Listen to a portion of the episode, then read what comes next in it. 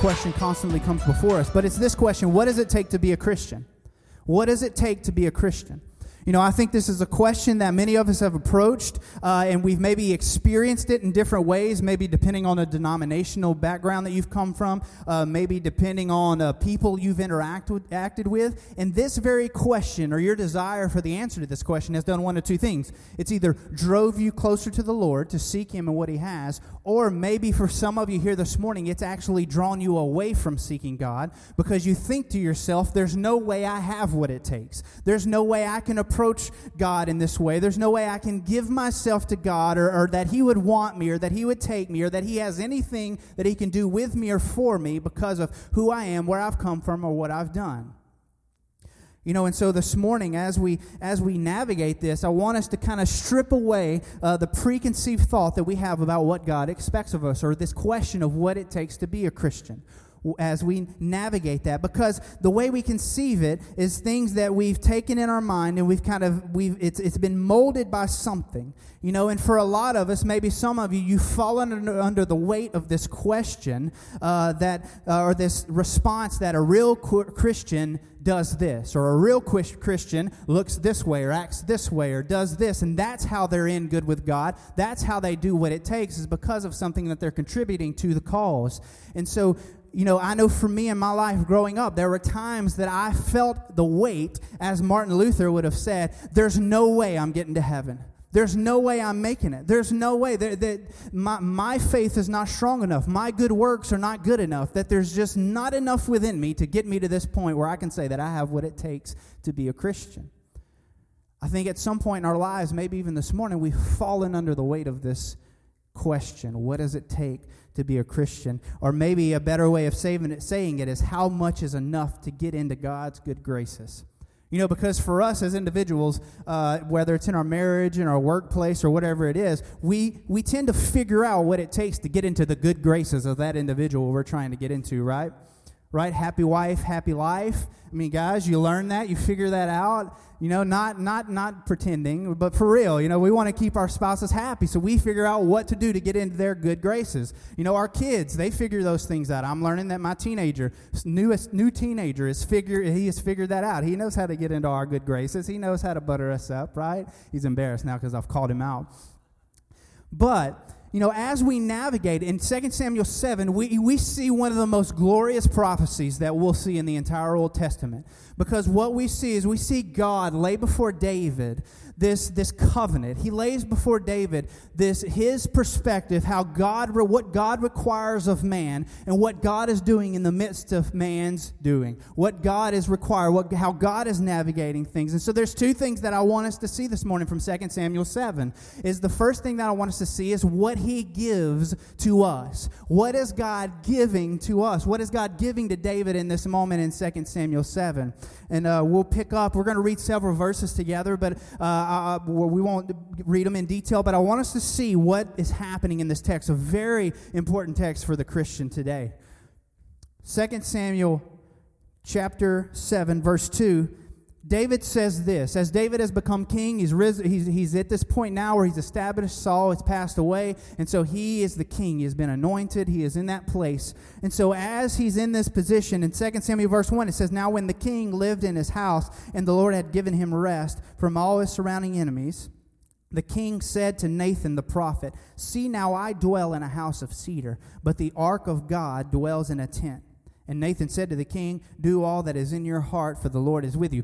So we see David established where he is. I love how the text even calls him the king, establishing that this person is the person that God wants to be where he is. This is the king. And not only is he the king who has been put in this position, but it also says, and you'll see this as a theme throughout this text, that God has given him rest from his enemies that he has given him solitude, that he has given him peace, that he has given him uh, a sense of shalom or peace, as the Bible would say.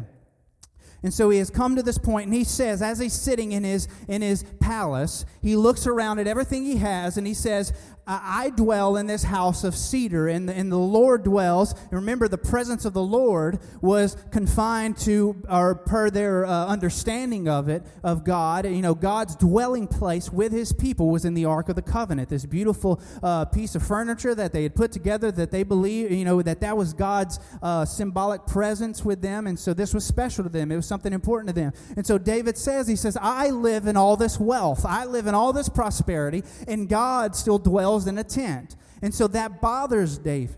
That bothers David very much. And what we're seeing is we're seeing a glimpse of the heart of David. That, that David was considering God in his life.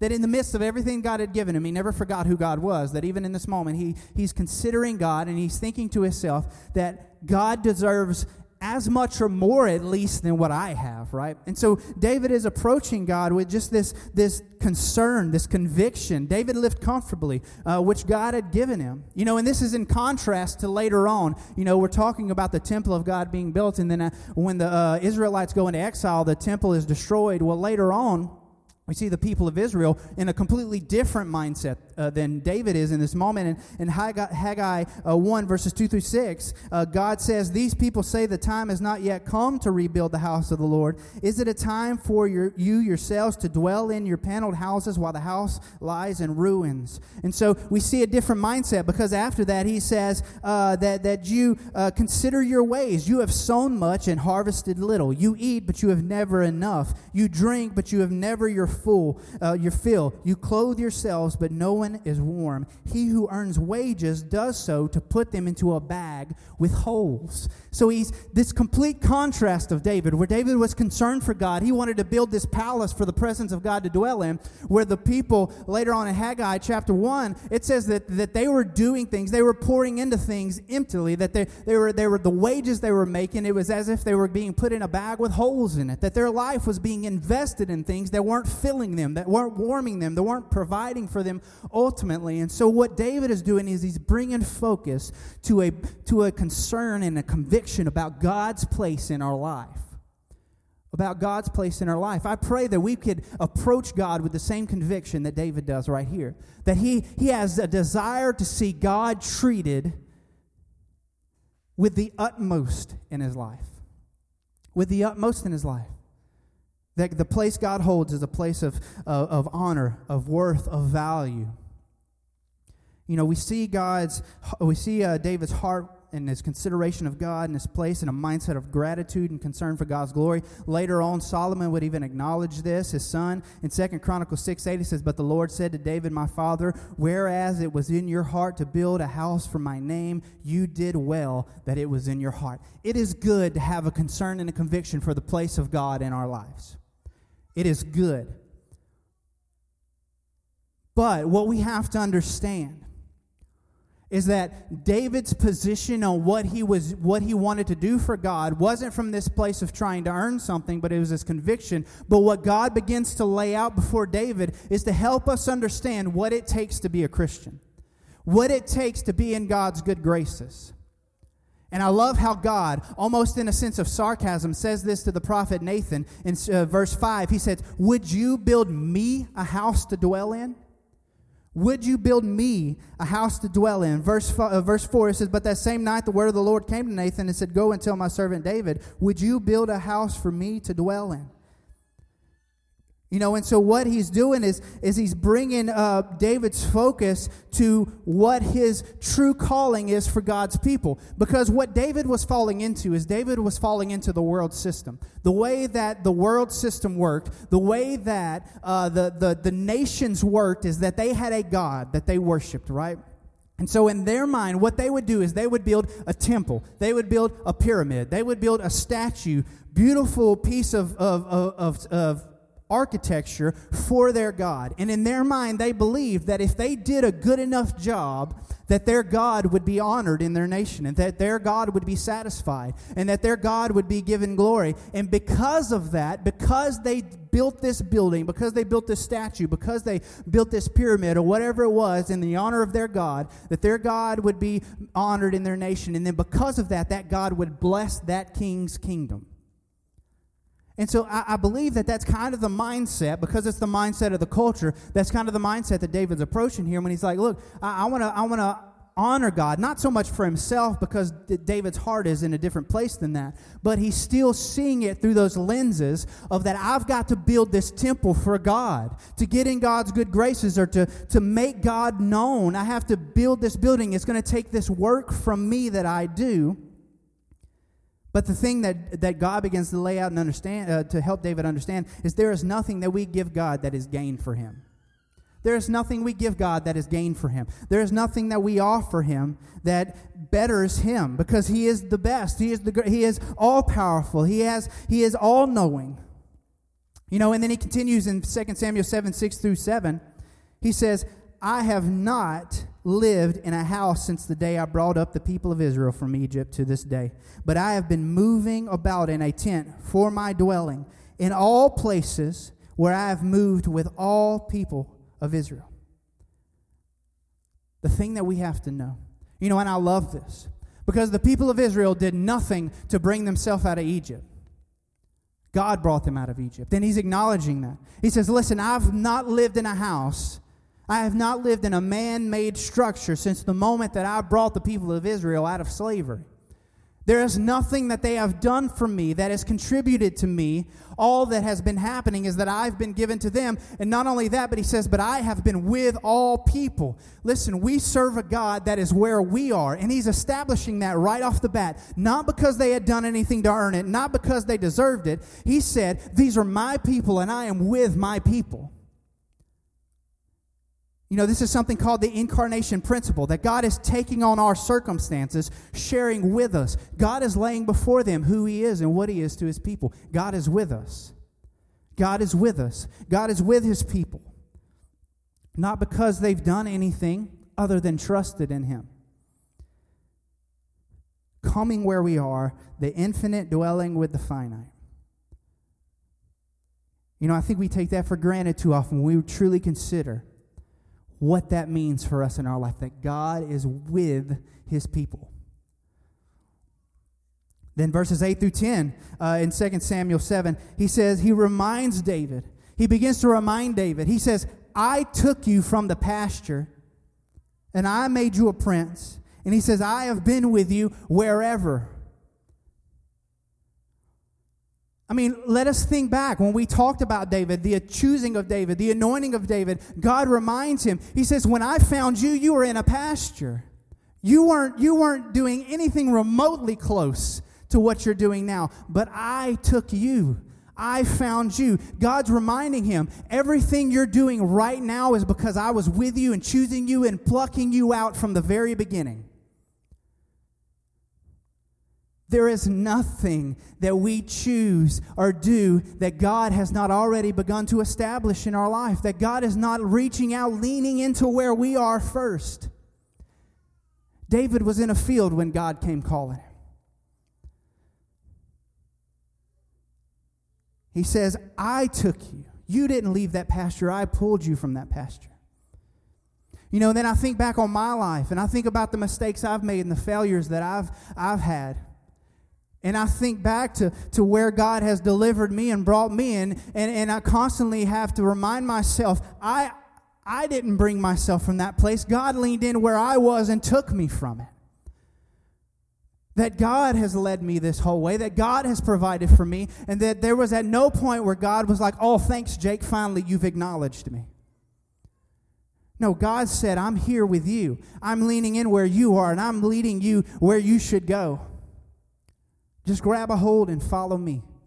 We serve a God that is where we are. And then in verse 11, he says, he says that I will give you rest and will make you a house. You know, and so this is where we have to understand where what it takes to become a Christian, what it takes to be and live as a Christian. God tells him, He says, You're not going to build me a house.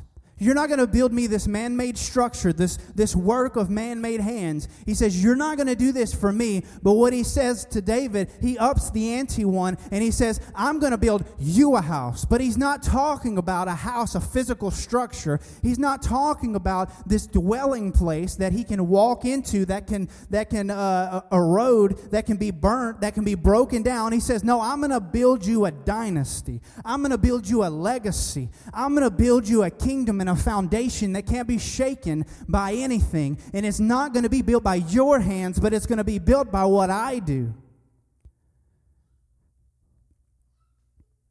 He begins to establish what is called the Davidic covenant. You know, there are five covenants that are established in the Bible, and they all kind of crescendo into the moment where we experience Jesus in the new covenant today. We see his covenant with Noah where he says that he won't destroy the land again. You know, he won't destroy God's people, the, the people again for their sin. In uh, Abraham's covenant, he says that if you'll go into the land that I've led you, then I will make you, uh, give you a, an offspring that is more numerous than the stars, and that from your, from your, uh, from your lineage, that great people will come from that. And then with uh, Moses, he says that I will lead you out of slavery, I will lead you into the promised land, and I won't let you go back. You know, and then uh, with David, he says, he says that I'm going to establish you a kingdom that will last forever, a dynasty, and, uh, and, and that, that I will not remove my steadfast love from you, as we'll see further down. And then the new covenant, all of that crescendoing to the moment with the new covenant that has no stipulations other than trusting in Jesus to find ourselves in the lineage of David and to be able to enjoy what it means to be in God's house, in God's dynasty, in God's family. He's laying this before David to remind him that you are resting in a finished work, that you would rest in a house, a dynasty, a family, a legacy that will last beyond any structure, any work that man can do. What does it take to be a Christian? It takes resting in the finished work of that carpenter, resting in the finished work of that dynasty, of that house, not based off of my work not based off of, of me working to get into God's good graces. God says to David, He says, It's not you building me a house, it's me building you a house. It's you trusting in me, in my work. And then he continues on in verses 12 through 15. He says, I will raise up your offspring. He says, I will establish his kingdom. I will be to him a father, and he shall be my son. When he commits iniquity, I will discipline him, but my steadfast love will not depart from him. So every prophecy, the thing that we have to understand, every prophecy has two parts to it an immediate effect and a ultimate effect. The immediate effect is that he's talking about uh, Solomon. He's talking about his son Solomon. Because remember, up to this point, the king of Israel has not had a, uh, a monarchy, has not had a family who has taken over. Saul being the first king, and his uh, children did not become king. He took it from him and gave it to David. Now he's telling him, I'm going to establish a kingship in your family. Then he tells him, he says that I will establish it, it will stand forever. And then he continues on and tells him that if, when he sins, that I will discipline him, but my love will not depart from him like it did Saul. And so he's reminding him of the security that he is offering him. That whenever I, whenever you are in me and established in my kingdom, that I will not leave you. So the immediate effects, he's talking about Solomon. Listen, Solomon makes a lot of mistakes, does a lot of things wrong. He does build the temple, but he does a lot of things wrong. But even in that, God's love does not depart from him the way it did from Saul, because God had established a covenant with David and his family.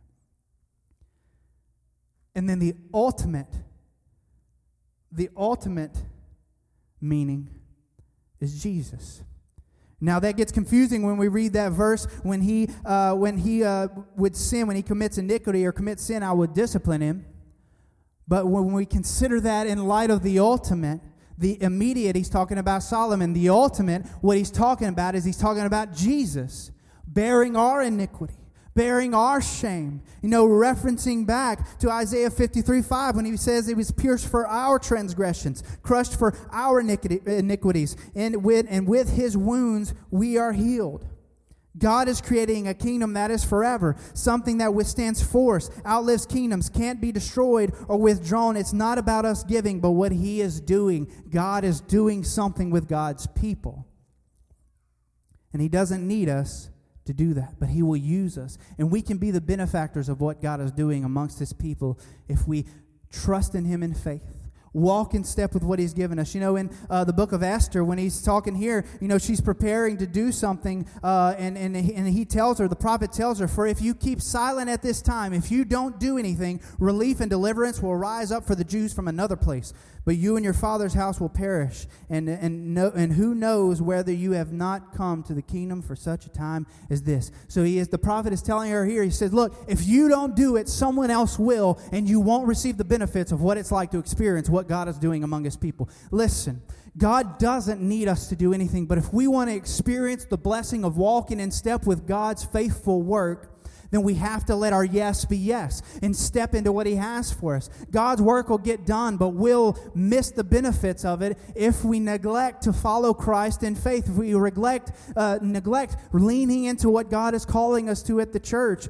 if we neglect to do what God wants to do in our families, if we neglect to do what God wants us to do in our relationships, that we'll miss the benefits. Even though God has an ultimate plan that He wants to accomplish, we will miss it and don't we want to do that? Don't we want to step into what God has for us and to enjoy every bit of the benefit of what it means to walk in faith with Christ? God has invited us into that. God has invited us into that. And we have to understand that the world and, and, and, what David and what everyone else and what even us as Christians, we have to understand is that the world is not supposed to look at believers and say, wow, look what great and awesome things we've done for God. The world is supposed to look at Christians and say, wow, look at what great and awesome things God has done for them. That's how the world has changed is because God looks at believer, uh, people look at believers and they say, man, God has been good to those people. That's what the Bible, the narrative of the Bible constantly communicates. God's people doing things wrong, getting into trouble, and what does God do? He bails them out. And then everybody says, the, the God of Israel is great. You know, when Jesus came onto the scene, the miracles weren't just for the sake of the people, but they were to establish uh, the authority of Christ, to let people see that God is good and that He is doing something among His people. And so, not only is it what we, He gives us, but then to finish up this morning, what we gain from that. What we gain. And I love the way David responds down in verse 18. It says, Then King David went in and sat before the Lord. And this is what he says He says, Who am I, O Lord God? And what is my house that you have brought me thus far? This is the place where we truly understand who God is and what it does. This is the place where David began to understand what it takes to be a believer, what it takes to be a follower of God is to be to this place where we understand who am I and what do I have that I would ever do anything for God or that He would ever choose to do something for me. David said, You took me from the pasture. What, why? What had I done? He's starting to recognize who am I and what have I done that you would be here with me. You know, who are we even this morning and what have we done that the presence of God would be dwelling with us this morning? He is here with us among His people. He's healing hearts. He's drawing people together.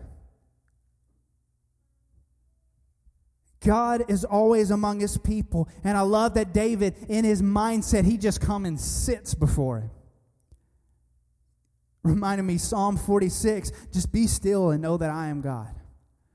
You know, and this isn't us hiding. This isn't us being lazy. This is an active sitting. This is an active stillness, a reliance, an active seeking, an active dependence on God and who He is and what He can do. John 15, 5, it says, from, Apart from me, you can do nothing. What we gain is perspective. What we gain is power. What we gain is a confidence to step into the world around us and to walk knowing that God is good and who am I? Who am I in light of how great God is? Who am I in light of what God has done? And that isn't meant to deter us from what we do for the Lord. That's meant to empower us to step into what God has done for us. Because we understand we're not doing it in our own power, but doing it in the power of the God who brought us out of the pasture, who brought us away from doing the medial task that we were doing before. And now He's finally given us purpose to our task. He's given me purpose as a parent. He's given me purpose as a husband. He's given me purpose as a nurse. He's given you purpose in the spaces of life where you walk but it's only in God that we get that power. Apart from Him, we can do nothing. Acts 1 4. He tells them to be staying and waiting for the Holy Spirit, the promise of God, waiting on the Spirit because we can't do anything separate from what God has given us the power to do.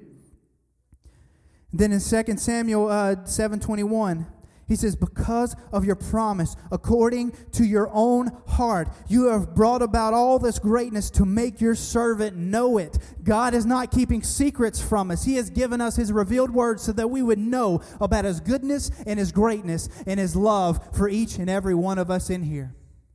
Even before we've acknowledged Him, He loves us. He has purpose for us that He's drawing us into. Even our little babies here this morning, you guys, God has love and purpose for you. He wants to do something with you and for you, even if you don't quite understand that yet. And there's two specific things that I believe he gives us, and then we'll be done this morning. The first thing is he gives us confidence to stand in. 2 Samuel 7:22. He says, "Therefore you are great, O Lord." Therefore, you are great. Because of all you've done, God, you are great. Uh, verse 28, when he says, Oh Lord God, it's this phrase. Another way of translating that is the Jehovah Adonai, or the Lord is sovereign. David is acknowledging that God is in control, that God is in control, and He's the one that sustains, He's the one that upholds, He is the one that protects and leads and directs. And I love that in verse 27, He says, Therefore, your servant has found courage to pray this prayer. It is because we understand that God has His hand on every single thing in our life that we have the ability to stand in His confidence, to rest in His goodness. And the second thing He gives us is courage to walk in confidence to stand in and courage to walk in. Verse 25, that phrase, O Lord God, is translated to a different meaning and name of who God is. God is as Jehovah Elohim, the God of power. That not only is God sovereign, but that God is all powerful. And that there is not, there is, a, this is not an excuse to sit, but to step out in confidence from God. And he says in verse 29, he says, so that it may continue forever before you. He's talking about his family. He's talking about his steps. He says, so that it may continue before you. Not that so that I may back up and just let God do his thing, but so that I may be involved, so that I may lean in, so that I might have courage to walk in the power of Jehovah Elohim, the God of power. You know, and what David does, even though God tells him, hey, look, you're not going to build this house, that your son's going to build this house. And so remember the immediate, he's talking about Solomon building the house, and then the ultimate, he's talking about Jesus building a house or a kingdom, new kingdom covenant. But in the immediate, what we see David do, even though God told him, look, you're not going to build the house, you know what David did? David went and got every single thing that his son would need to build this temple for God. Even though it wasn't on him to do the task, he was the one tasked with prepping for the work to be done. You know, in, second, uh, First Chronicles 22, it, it tells everything that David did in preparation. Listen, this is the place where we function in the work that God is doing.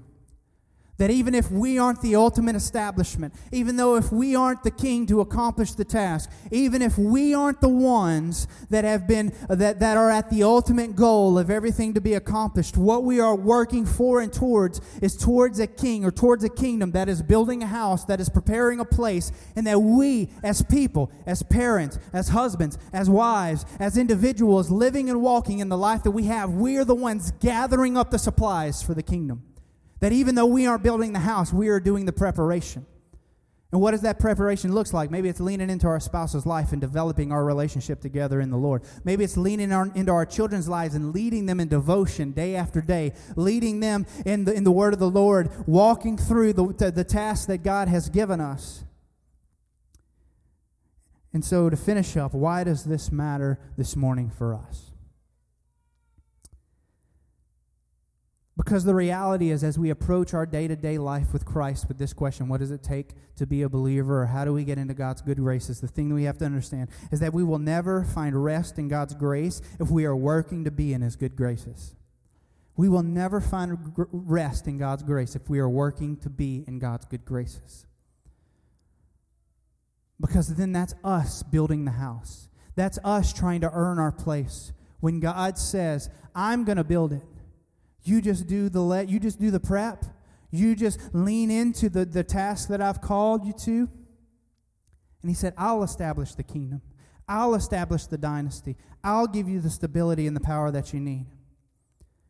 You know, too often we approach our faith like a cover charge faith system, like it's some type of union that we have to pay dues to.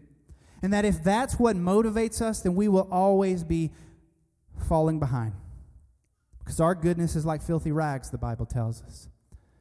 That we're imperfect people seeking a perfect God.